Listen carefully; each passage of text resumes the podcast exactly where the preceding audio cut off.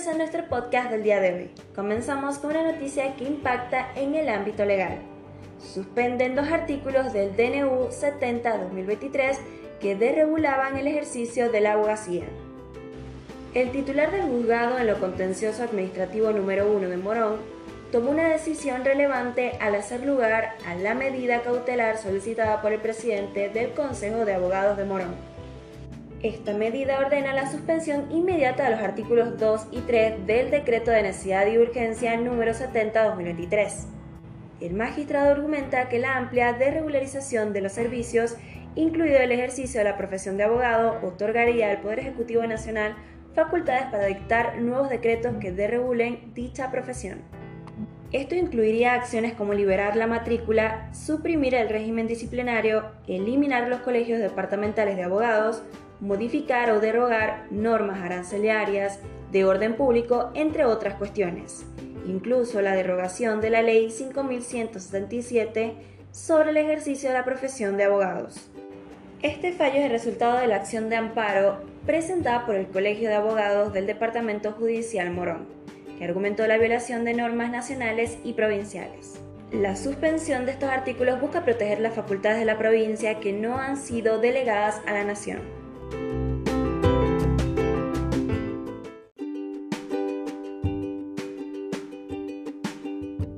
Continuando con las noticias, pasamos a un tema de interés para muchos ciudadanos. ANSES modificó su calendario de pagos de febrero. Debido al extenso fin de semana por la celebración de carnaval, la Administración Nacional de Seguridad Social tomó la decisión de ajustar su calendario de pagos para el mes de febrero 2024. En consecuencia, los haberes de jubilados, pensionados y demás beneficiarios se abonarán a partir del miércoles 14 de febrero, retomando las actividades normales tras el feriado. Además, en este mes la entidad otorgará un bono de 55.000 a aquellos beneficiarios cuyos ingresos totales no superan los 105.712. Para aquellos que perciban más de esta cifra, la ayuda económica previsional será la suma necesaria para alcanzar el tope de 160.712, un ajuste necesario para adaptarse al calendario festivo y garantizar el cumplimiento de los compromisos económicos de los beneficiarios.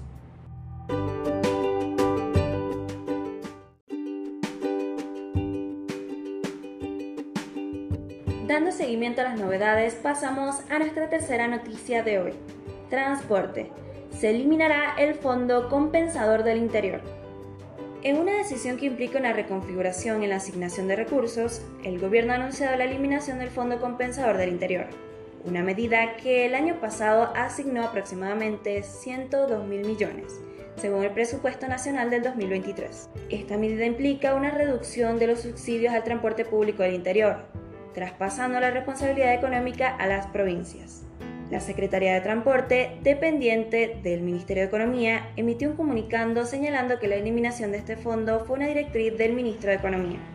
El gobierno justifica la acción como parte de los compromisos establecidos en el Pacto Fiscal de 2017 y 2018, donde se acordó la eliminación progresiva de subsidios diferenciales para el área metropolitana de Buenos Aires, permitiendo que cada provincia defienda las compensaciones tarifarias y subsidios para el transporte público en sus jurisdicciones. La medida busca transparentar el sistema y concretar la ayuda directa a los usuarios mediante la tarjeta SUBE, eliminando también el congelamiento de tarifas. A partir de ahora, los subsidios a los pasajeros del interior se canalizarán a través de un descuento único del 55% exclusivamente para aquellos usuarios que reciben los beneficios del esquema de atributos sociales contemplados en el sistema SUBE.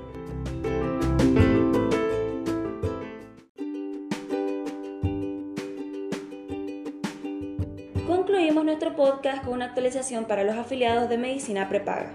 ¿Cuánto aumenta cada prepaga en marzo de 2024? Las compañías de medicina prepaga han comenzado a notificar a sus afiliados sobre los próximos aumentos que entrarán en vigencia en marzo y podrían extenderse hasta abril. Considerando los incrementos ya implementados en enero y febrero, algunas empresas experimentarán un aumento del 100% en los primeros meses del año. Este incremento se produce después de la eliminación del control estatal sobre los aumentos según el decreto de necesidad de urgencia. Antes las prepagas debían notificar a la Superintendencia de Salud sobre los aumentos propuestos y éstas debían autorizar el porcentaje. Ahora, sin este control, las empresas tienen la libertad de ajustar sus cuotas discrecionalmente. Las prepagas argumentan que estos aumentos son necesarios para recuperar las pérdidas acumuladas en años anteriores. En 2023, los incrementos alcanzaron el 134%, pero estos valores quedaron rezagados frente a la inflación general de 211,4%.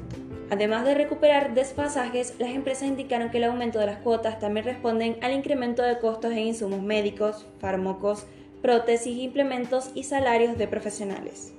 Para informar a sus afiliados con la debida antelación, algunas prepagas ya han enviado comunicados anunciando estos próximos aumentos, mientras que otras aún están definiendo el monto de las cuentas para los meses venideros. Estaremos atentos a cualquier desarrollo futuro. Gracias por acompañarnos en este podcast y esperamos tengan un excelente fin de semana.